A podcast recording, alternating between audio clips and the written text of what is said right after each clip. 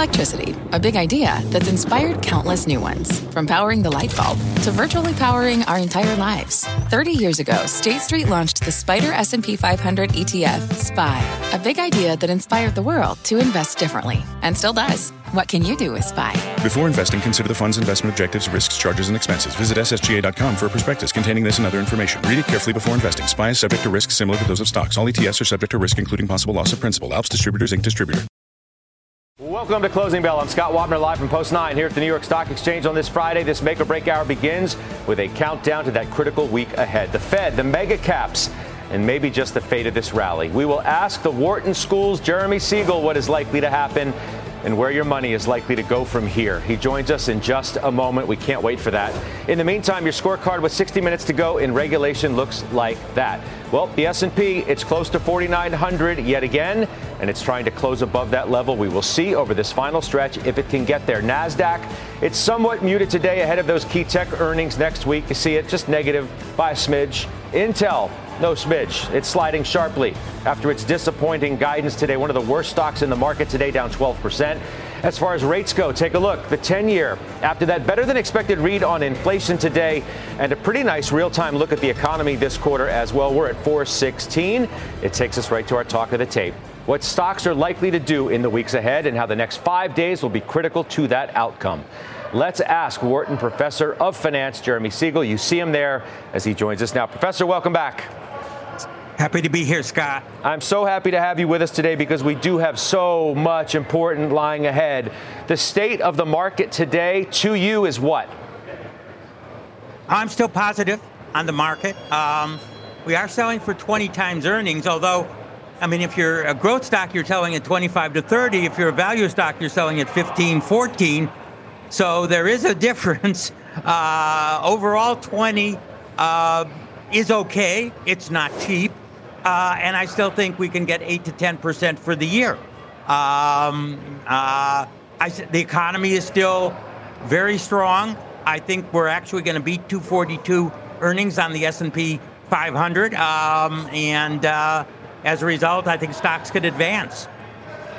I mean, earnings haven't been really good, though, to, to start things off. Are, are you kind of disappointed with the way we've started? Because, I mean, let's be honest, they, they just have not been good. Well, I mean, uh, there's been a few headline ones like Intel, particularly Tesla. I mean, that well, does 3M, describe that. Tesla, I mean, uh, Intel. Uh, I mean, I, I, could go on. I, okay, I thought I I had read earlier uh, that 70% had beat, which is I think a little bit lower than the historical average, uh, which is about 75, 78%.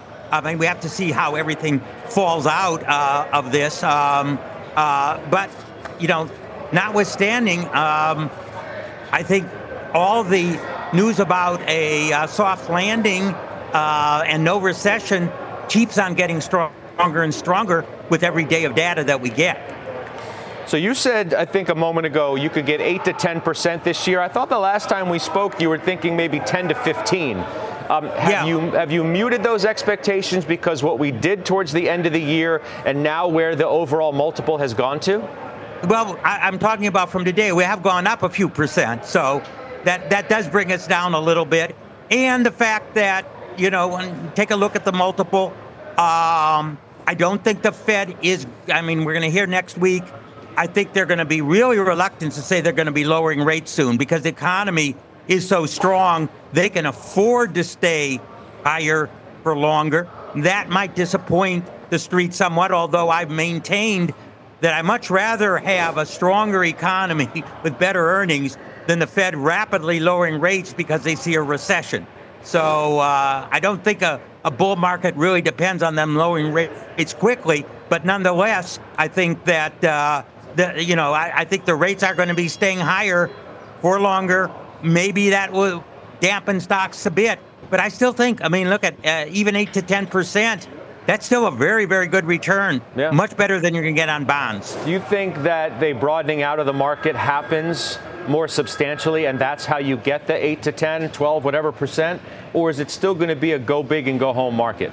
It's so hard to say. I mean, you know, Tesla, uh, you know, is the first of the Mag 7 to fall, if you want to call it that. Um, I, I think you need more earnings disappointments on those growth stocks to change the momentum, but let's not put that out of uh, you know consideration.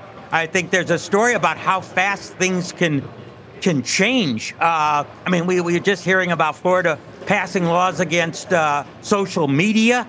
I mean, what you know, what happens? I mean, there's a lot of anti-tech attitudes. What happens if uh, the U.S. Congress decides to move in some way against tech? I mean, what happens to Meta? What happens to all these companies that depend on that? I mean, there's always threats out there. It isn't always, uh, you know, smooth sailing. And as long as there's those threats out there, I, w- I would move to those lower PE stocks. They don't need the growth in order to get the great returns uh, that I think are, are inherent in their companies. You don't think that if there are, at the words that you just said, you know, these more earnings disappointments for growth stocks, let, let's say that happens, okay?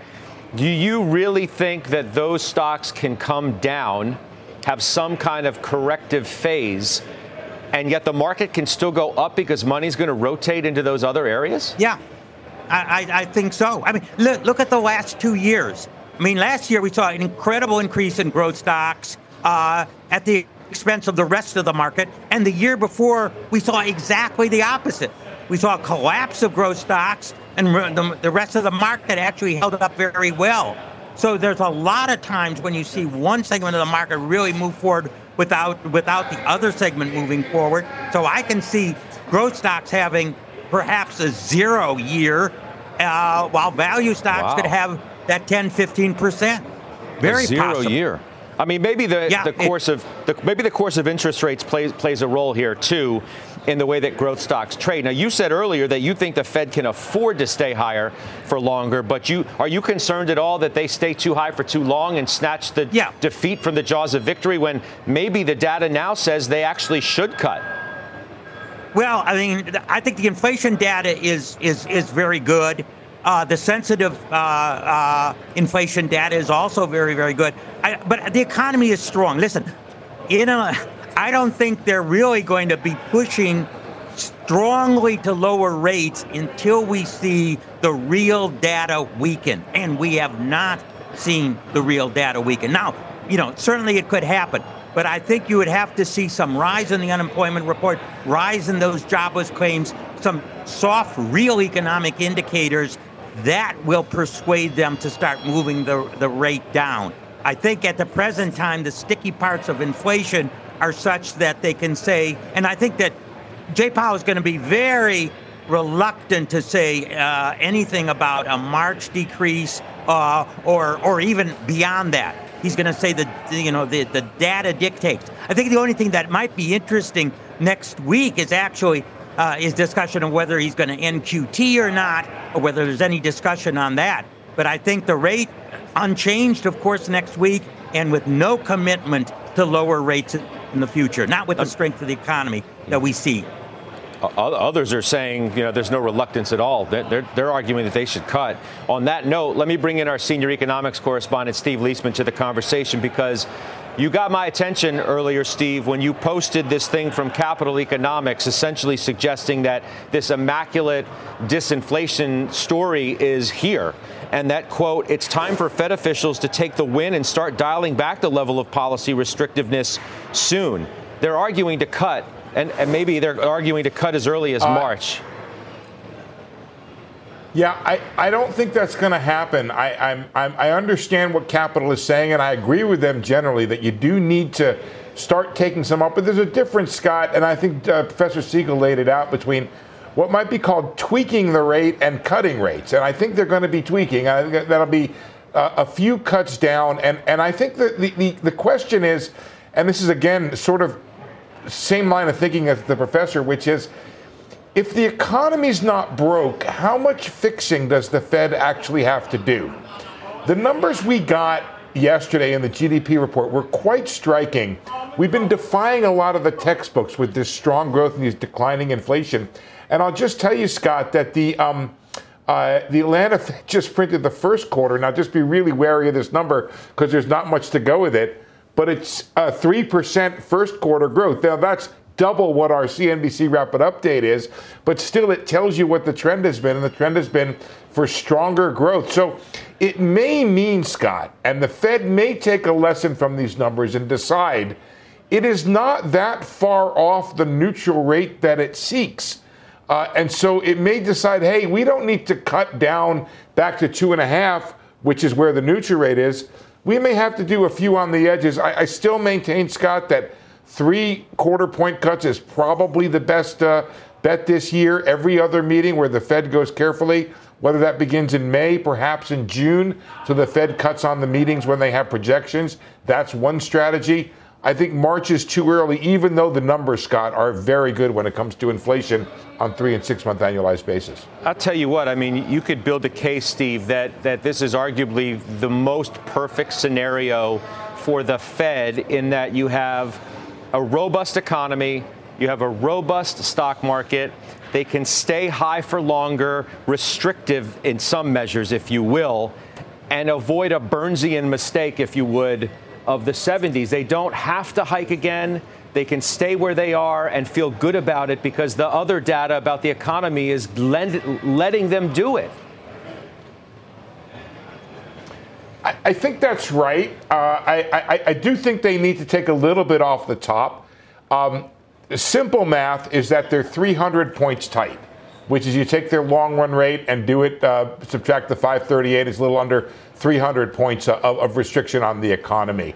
Let's say uh, their two and a half neutral rate is wrong and it's maybe three or three and a half. They're still tight. I think there's still some room to let things run. The question that the Fed has to ask itself is whether something, and, and I'd love the professor's thought on this, whether something more profound is happening beneath the economy. Productivity has come back, Scott, to the point where we are back on trend.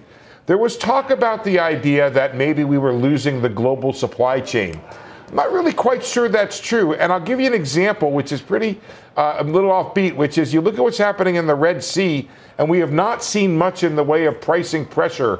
It may be that the global supply chain still exists, which is to suggest that some of the preconditions for the below 2% inflation that we had before the pandemic may still be in place despite people believing that they're going away. I do have a question about corporate profitability in an, an environment of lowering uh, prices. I think companies had it easier when prices were rising. I think things get a little tougher for companies, but there could be something profound happening beneath the surface, and that higher productivity may mean the Fed has room to reduce rates without creating inflation.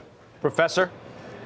Yeah, I mean, first of all, I agree with Steve. I, I think the neutral rate is three and a half percent.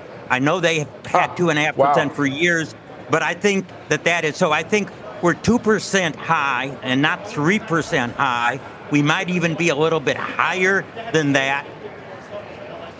And, and, and so I think that that's important. I think one of the reasons that the Fed has gotten away with this so called immaculate disinflation is honestly because inflationary expectations never really rose during the last two years.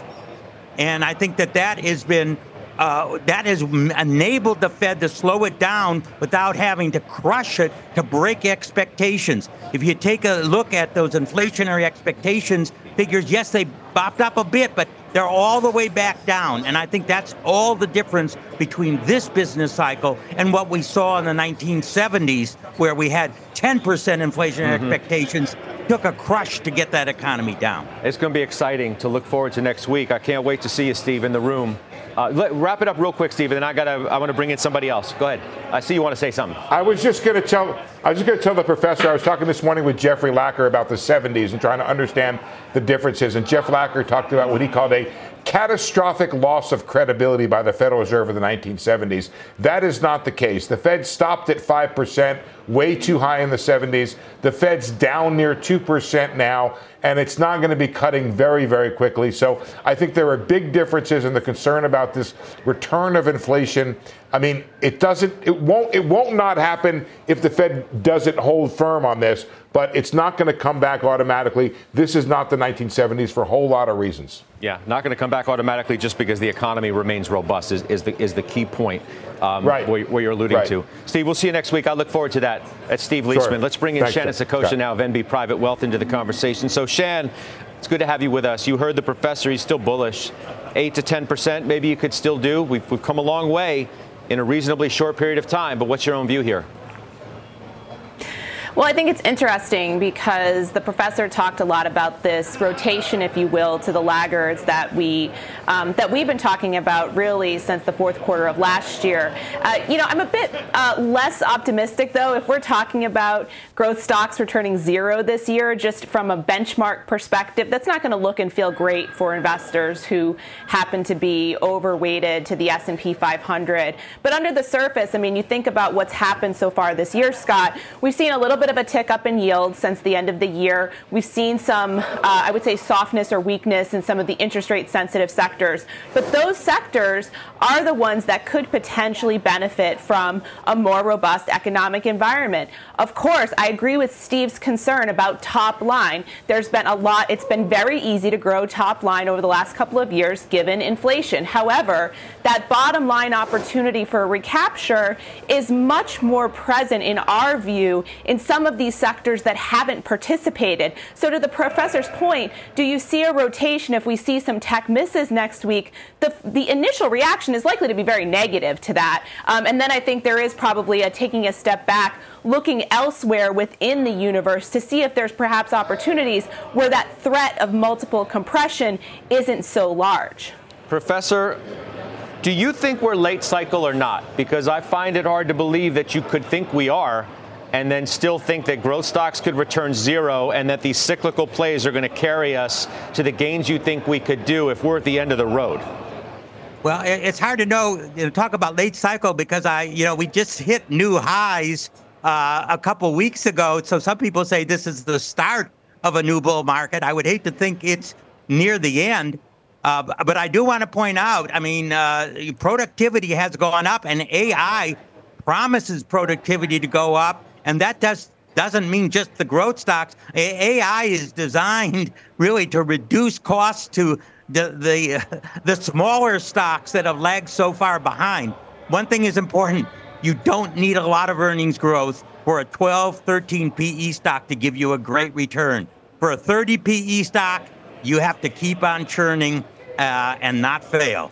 You, you know what, Professor? I, I was having a conversation with somebody who, who even suggested that these GLP 1 drugs, these weight loss drugs, are going to continue to increase productivity and continue to increase employee retention. And that's all going to be, you know, a, a stimulus for the economy as well that maybe we're not considering enough.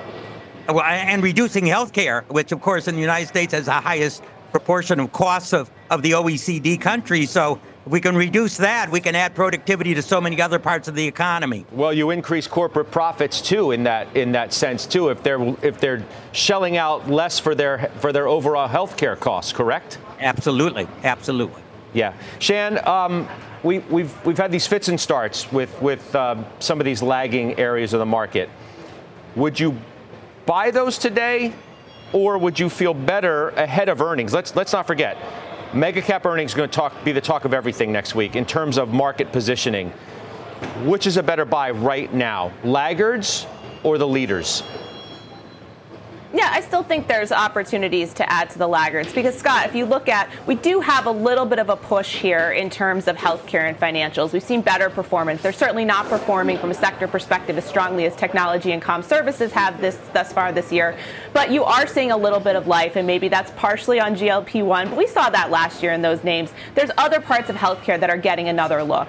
And so I think if you're looking to position ahead of, not necessarily whether it's March or May or whether it's three or four um, rate cuts. I think you're looking to position ahead of what could be the next part of this cycle. And whether we're late cycle or early cycle, Scott, we've had several rolling cycles. So I think in, in thinking about it just from a rates perspective, going into some of these interest rate sensitive areas, whether it's now or, or lagging it or, or legging in over the course of the next couple of weeks, most clients, most investors, most funds have have exposure to the technology stocks that are reporting next week.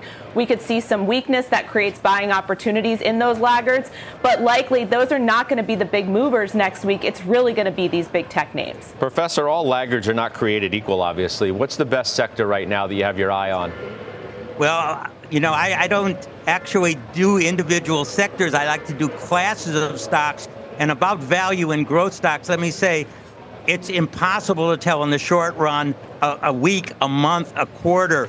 But when you go through the data over the longer run, especially right now, we have a 40 to 50% premium on PE ratios of growth relative to value, relative to its historical mean.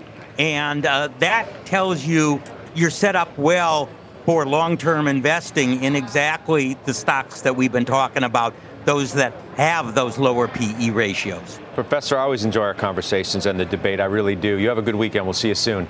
That's Professor you, Jeremy Siegel of the Wharton School. Shan, thanks so much. Good weekend to you. We'll see you on the other side. Everyone talking today about Intel's big move. We mentioned it at the very top of the program. It's one of the worst stocks in the market today. It is not the only chip name taking it on the chin either. Christina Partsinevelos looking at that for us. Christina? Yeah, well, the theme for today, much like Intel, is underwhelming guidance. This time also with KLA. KLA is a chip equipment firm and they post a weak guidance, but they assured investors that a recovery was underway. Not everyone was convinced, though. That's why shares are down 6%. However, Goldman Sachs was a little bit, which is why they're uh, still maintaining a positive outlook. Switching gears, shares of chip data storage firm Western Digital are down a little bit, are a little bit better, down, you know, just under 3% on concerns why of weaker memory shipments, specifically with NAND. I was just reading a, a Mizuho note, and they said the bull thesis remains intact because the memory cycle uh, recovery is underway. So they believe this is a buying opportunity specifically for Western Digital. And that's Mizuho. Back over to you, Scott. All right, tough day for the chips. We'll see you in just a bit. Christina, thank you. We're just Thanks. getting started. Up next, pumping the brakes on Tesla. Wedbush's Dan Ives is back. He's taken the EV maker off of his best ideas list. And that's just a few days after going to bat for the company and Elon Musk right here on this program. I still believe they continue to own the market along with BYD. But now you got to hold, you really have to hold serve in terms of what's happened from a price perspective because this is all, in my opinion, the reason that we're long term bullish. It's just the start of the next phase of the Tesla story. All right, Dan Ives joins us with the top 10 things Elon Musk must do to turn things around. We'll debate whether he can do it. We're live from the New York Stock Exchange. Closing bells coming right back. This episode is brought to you by AARP. Ten years from today, Lisa Schneider will trade in her office job to become the leader of a pack of dogs. As the owner of her own dog rescue, that is. A second act made possible by the reskilling courses Lisa's taking now with AARP to help make sure her income lives as long as she does. And she can finally run with the big dogs and the small dogs who just think they're big dogs. That's why the younger you are, the more you need AARP. Learn more at aarp.org/skills. What does it mean to be rich?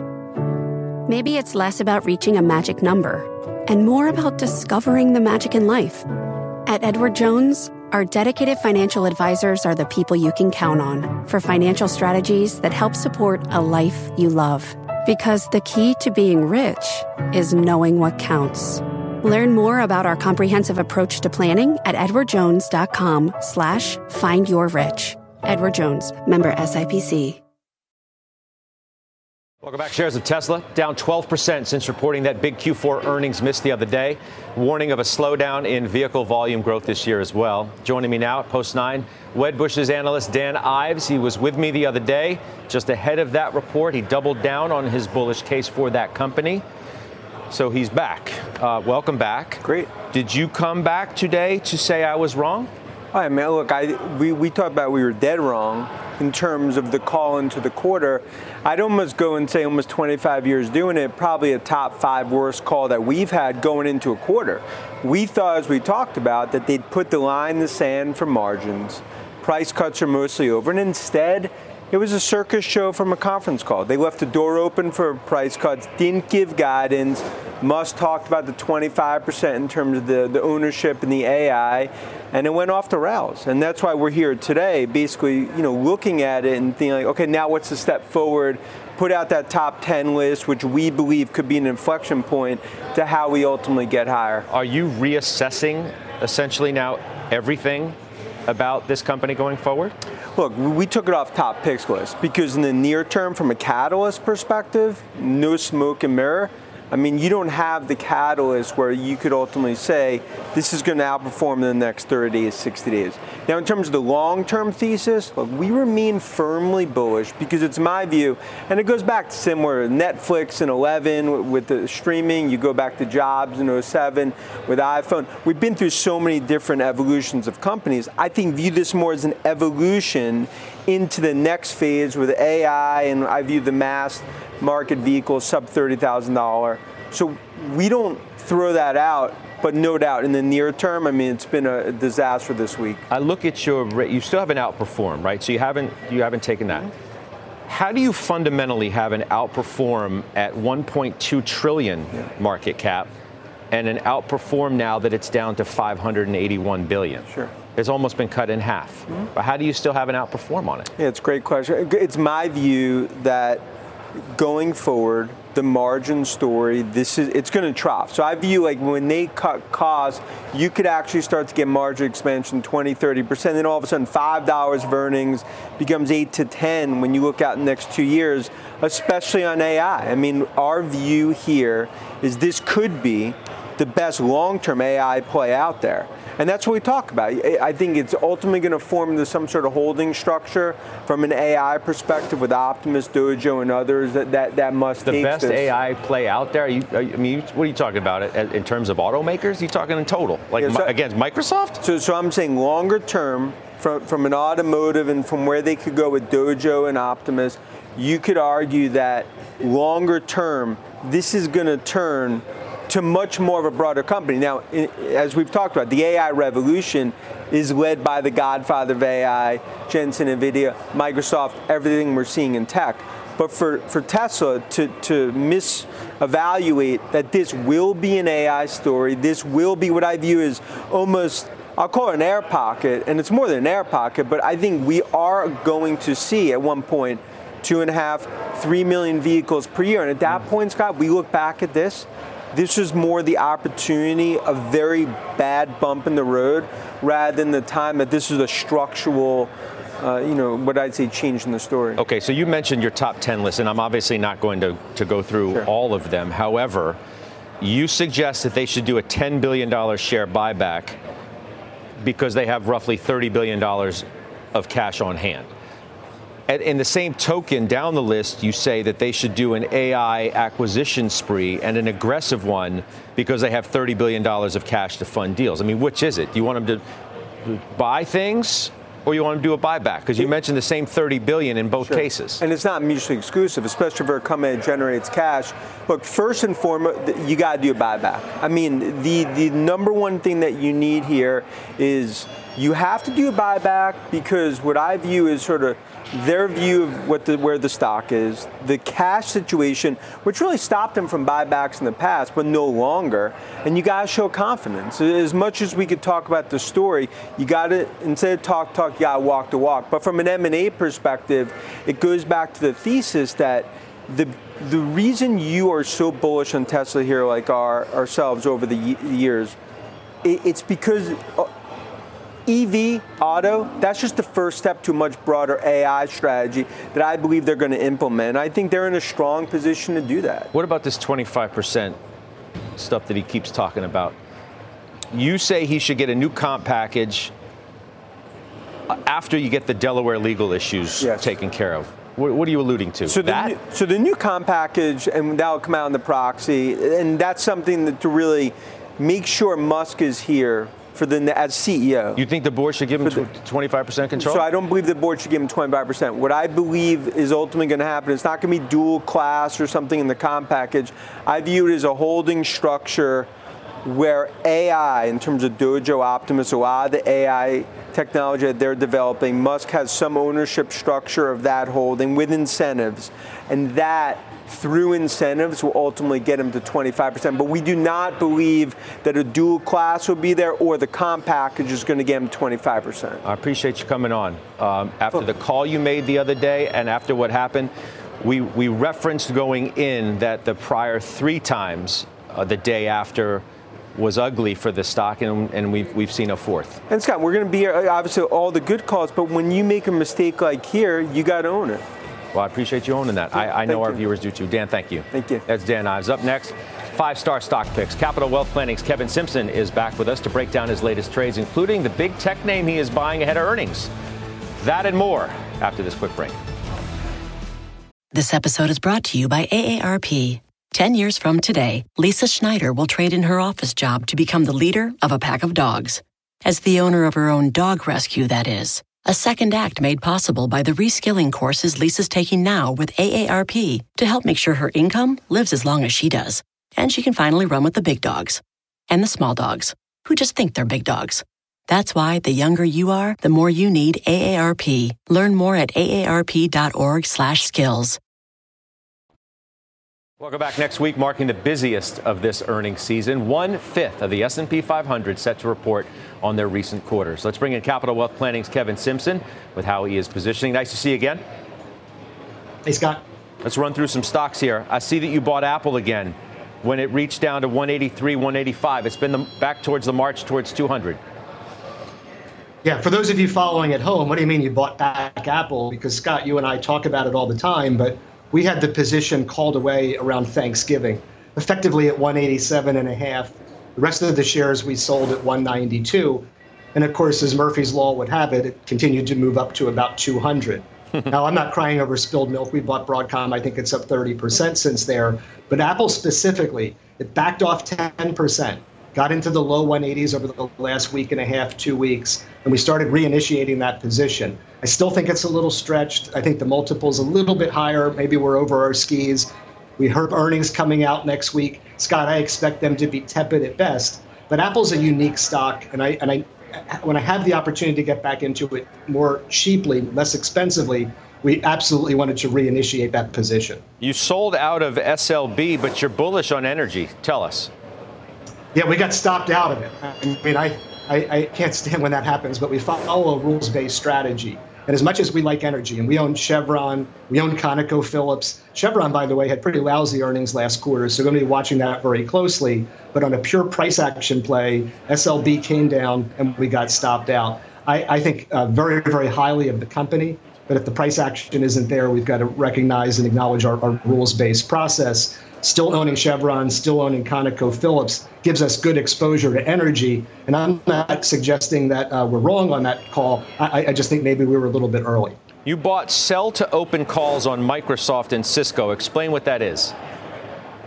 Well, well we, we wrote the calls because we have earnings coming out. And volatility has been so low for the past few years, it's been difficult for us to write options. But when you get into earnings season, you can have some fun with it because within individual names, you'll see heightened vol going into um, the earnings, especially with tech names. So if you look at this trade on a 425, we, we don't expect that to get called away. You know, earnings should be good next week, and you never know what's going to happen. But it allows us to supplement the dividend. And if for some reason uh, Microsoft disappoints, which I'm not expecting, it gives you a little bit of a buffer to the drawdown on the downside. And that's how we look at covered calls, not as, as a means of generating cash flow just for the sake of cash flow, Scott, but for helping to buffer our portfolio and essentially over time to smooth out the ride. Jeremy Siegel was with me earlier and suggested, since we're on the topic of, of mega caps, that you could get zero out of the mega caps this year and still have a really good market year of maybe 8 to 10% more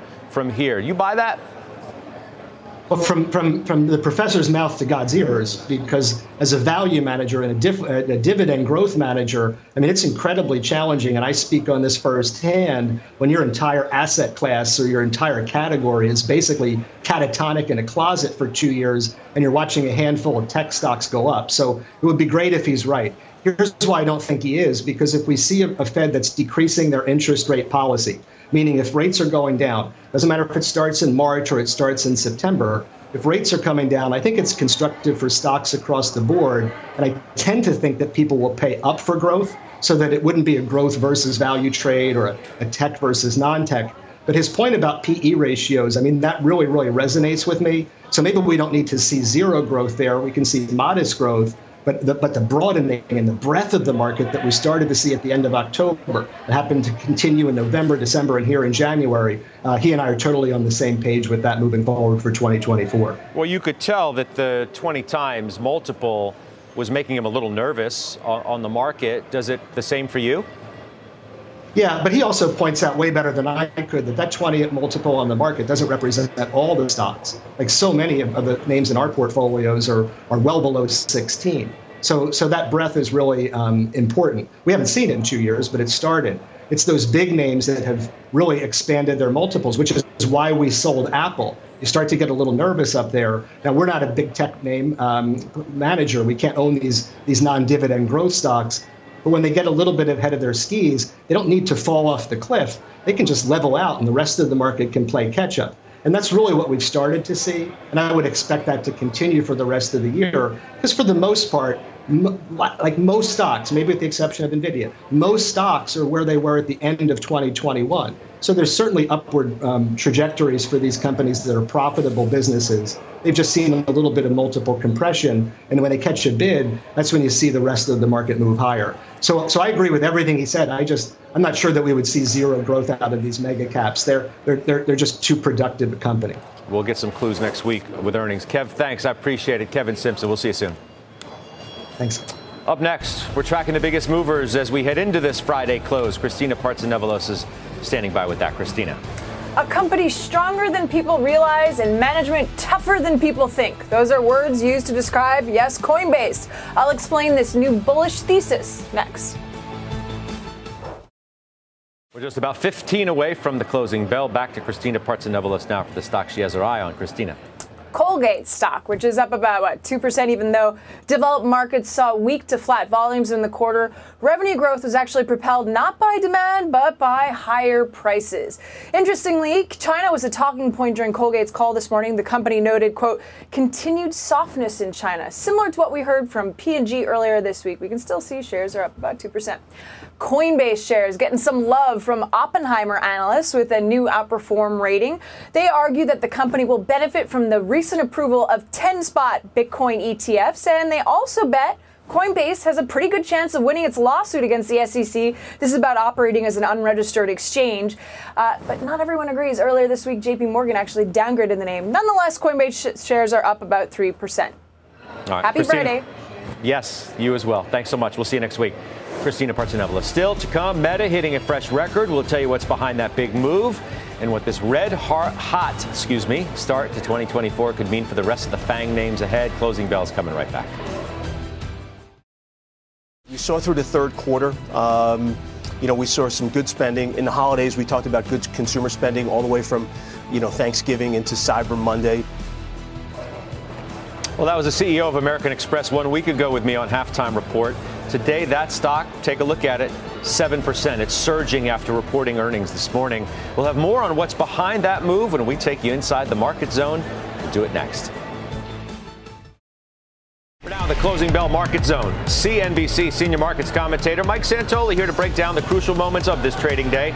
Plus, Kate Rooney on American Express rallying after its earnings, and Julia Boorstin on the analysts getting even more bullish now on Meta ahead of its own earnings report next week. Michael, I'll begin with you.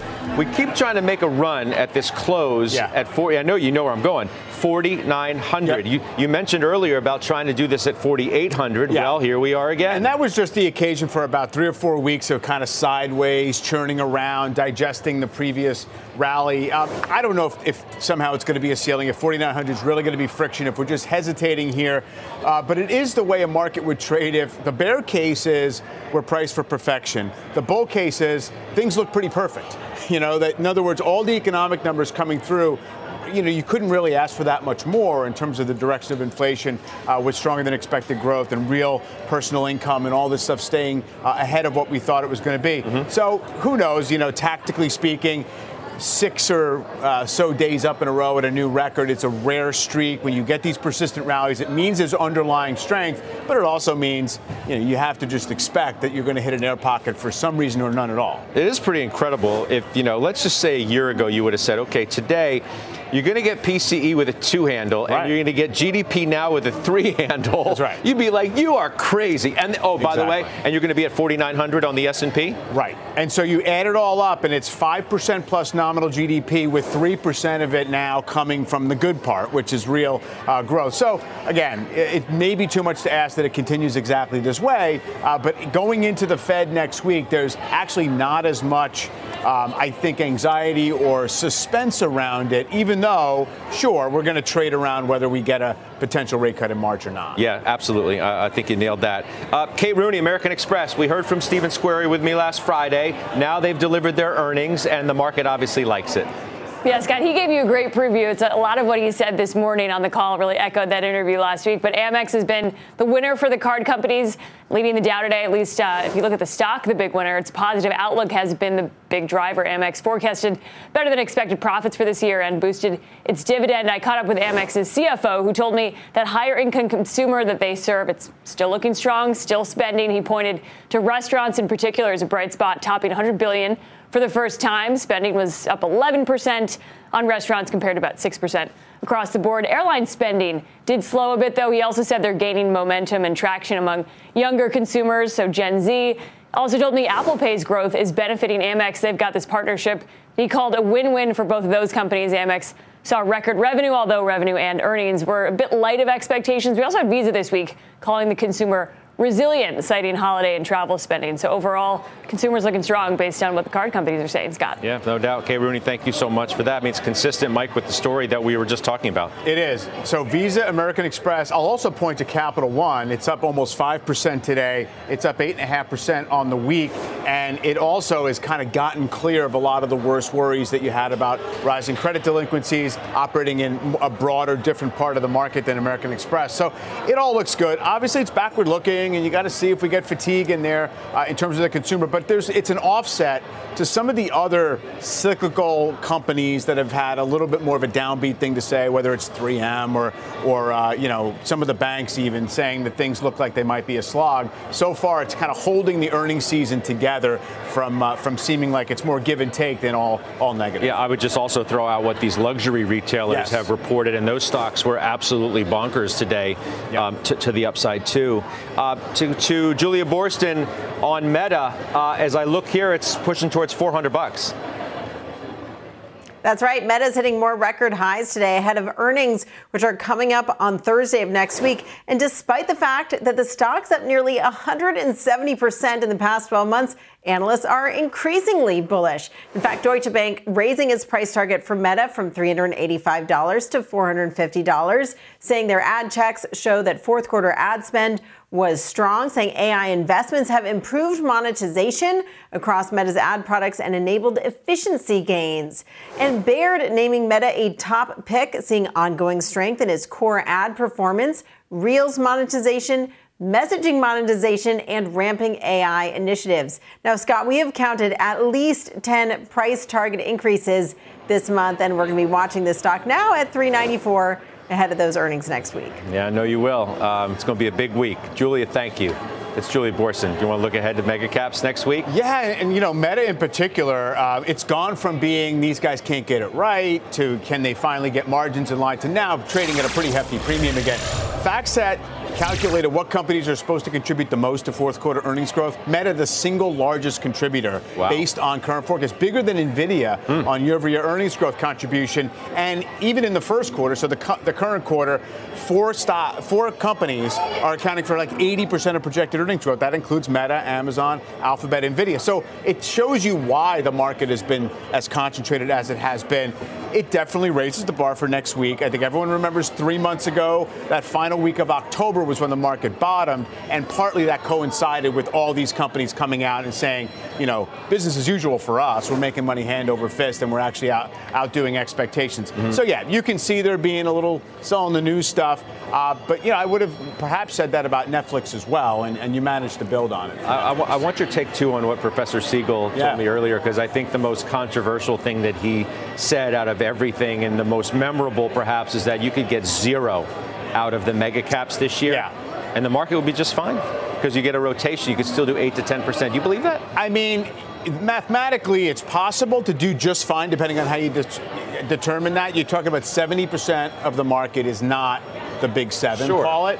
Um, so sure, in theory, if that all moved the right direction, you can't really absorb a lot of outright weakness in those stocks and then still have the S&P do okay. But I think what a lot of people are looking at is you can kind of churn around and digest and have more stocks up than down.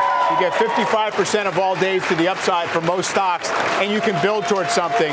So it's doable, and I think it's much more about it just not being an either or market. You don't have to be zero sum about it. It's doable if you got what Howard Marks termed like this perfection compounded. Exactly. That's what you would need. Right, yeah. I can't wait to see you next week because we got a big one in store. Great weekend, everybody. CNBC has quick and easy to understand business news updates at the open, midday, and close every weekday. Markets, money, and more from Wall Street to Main Street. I'm CNBC's Jessica Ettinger. Follow and listen to CNBC Business News Updates wherever you get your podcasts.